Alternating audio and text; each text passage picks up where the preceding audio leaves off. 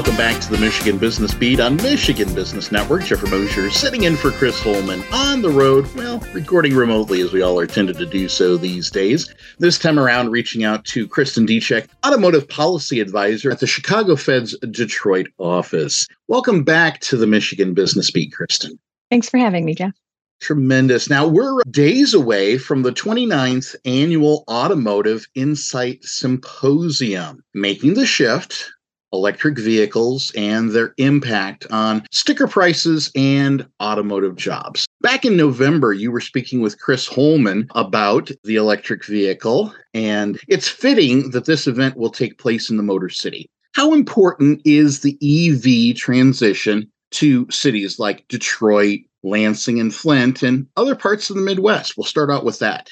Well, it's very important to this region of the country, not only because we make the vehicles and we are heavily invested in the old traditions of making internal combustion engines and transmissions, and there's going to be less of that. So, making these big investments in the future and transitioning jobs to these new jobs in the electric vehicle supply chain is really critical for states like Michigan and Ohio and Indiana where we make a lot of engines and transmissions. But for you know consumers and drivers it's really important too. I mean the onslaught of electric and electrified product that will be in showrooms in the next few years is incredible. We're going from about 20 vehicles made in north america to 200 in the next just short a period of time. So you'll go into a showroom to buy a new vehicle, and it's more than likely going to be a hybrid, at least, if not a plug in or a battery electric. Perfect. And with the three day event that we have coming up, you'd be including the perspectives of various sectors at the Automotive Insights Symposium, to include what I understand would be manufacturers, policymakers, labor leaders, and economists. So, why is it important to look at the EV transition from all angles?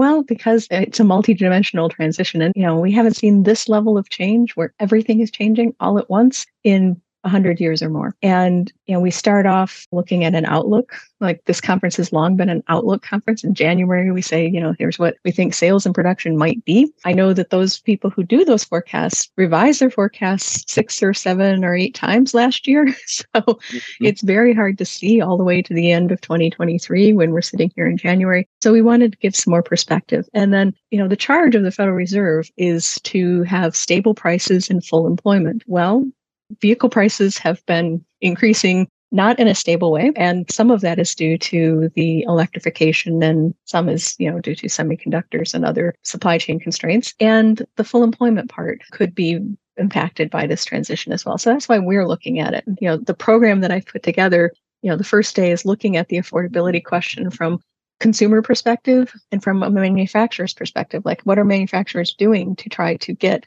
to lower costs and lower price vehicles for a mass market. And the second day is looking at academics who've studied this transition. You know, what do they think is going to happen with the jobs to a union leader, the Canadian Auto Workers president, who's just taken office last August, but will lead their negotiations this fall for the Canadian auto workers. And you know, there's a lot that's changing in that you know union bargaining condition as well so i think you know mm-hmm. that's a really important perspective to have here we have a couple of people from the biden administration the mm. head of industrial policy and the head of energy jobs and so looking at you know how their policy perspectives and strategies are meant to play out in this industry and then we end the day in the conference with a couple of states and state economic developers on how they're chasing there was a report a couple weeks ago that there's been $73 billion worth of investment announced in the EV transition in the United States. And so you can imagine all of our economic development folks are very busy. That's just the EV side of things. You know, there's other you know, semiconductors have a lot of money too. A lot of pitches, a lot of companies that are looking for sites, looking for, you know, where they're going to put down their roots and, you know, host communities that are looking for getting a toehold on the future jobs. Tremendous. And with that answer, and I'm hearing that the event will be exploring the impact of the electric vehicles on sticker prices, jobs, and the industry as a whole.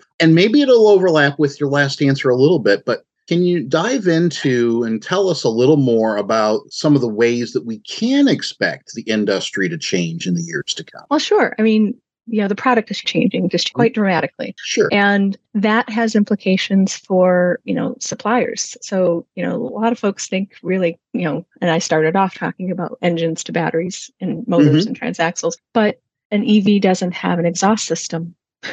they don't yeah. have as many you know water pumps and other sorts of you know belts and things that you might have in a traditional internal combustion engine vehicle so those you know filtering down into the supply chain impacts are huge. And so product is changing. The processes are changing too. This is moving really to a chemistry manufacturing process to making battery cells and packs. And you know that's really a different way of doing things than you know discrete product manufacturing that we're used to. Because they're investing in all these new plants when you start with a clean sheet of paper you're going to put in the latest and greatest material handling automation robotics all of that is stepped up several notches as we explore expanding the production of electric vehicles. The consumer you know partly the pandemic really accelerated this, but consumers are used to just buying a car online and ordering cars and waiting for them now. That's mm-hmm. a whole new different way of thinking about things. And, you know, of course, there are some automakers that sell directly to consumers. So I think that, you know, the whole dealership model is changing a bit. And dealers have not traditionally made money on selling new cars. They make money on servicing your vehicle over the life of the vehicle. And EVs don't have as many things that break.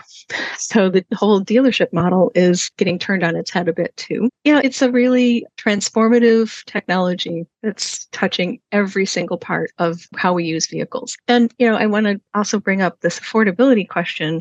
Mm-hmm. You know, most people get to work in a car, driving by themselves in a car. And, you know, there are big consequences for labor market participation if people can't afford to get to work. And we're already hearing things like that of manufacturers who busing people to their plants to work because mm-hmm. they don't have the transportation to reliably get to work every day. And, you know, that's a big problem. And we don't have the public transportation networks, you know, really reliable public transportation networks necessarily to get to where those jobs are. So, you know, having affordable ways to get around is important. And for the bigger climate goals, affordable low carbon ways to get around is important too. Perfect. And you come from a background with CAR, the Center for Automotive Research, and have the passion and expertise through looking quite closely at EV transition. But as we wrap this up, why is it important for the Chicago Fed and members of the Detroit branch to study the EV transition? We think that this is one of the most transformative things that are happening in any industry anywhere. And the Chicago branch of the Federal Reserve, you know, there are regional bank is this epicenter of automotive manufacturing. So we need to really understand how things are changing, help other parts of the bank understand this transition as well, and you know keep our finger on the pulse of this really critically important industry. Perfect. Well, congratulations and best of luck with the upcoming symposium. And Kristin, thank you so much for spending some time with the Michigan Business Beat today. Great. Thank you so much. So, once again, we've been speaking with Kristin Dziczek, Automotive Policy Advisor at the Chicago Fed's Detroit office, and we'll be back with more on the Michigan Business Beat on Michigan Business Network.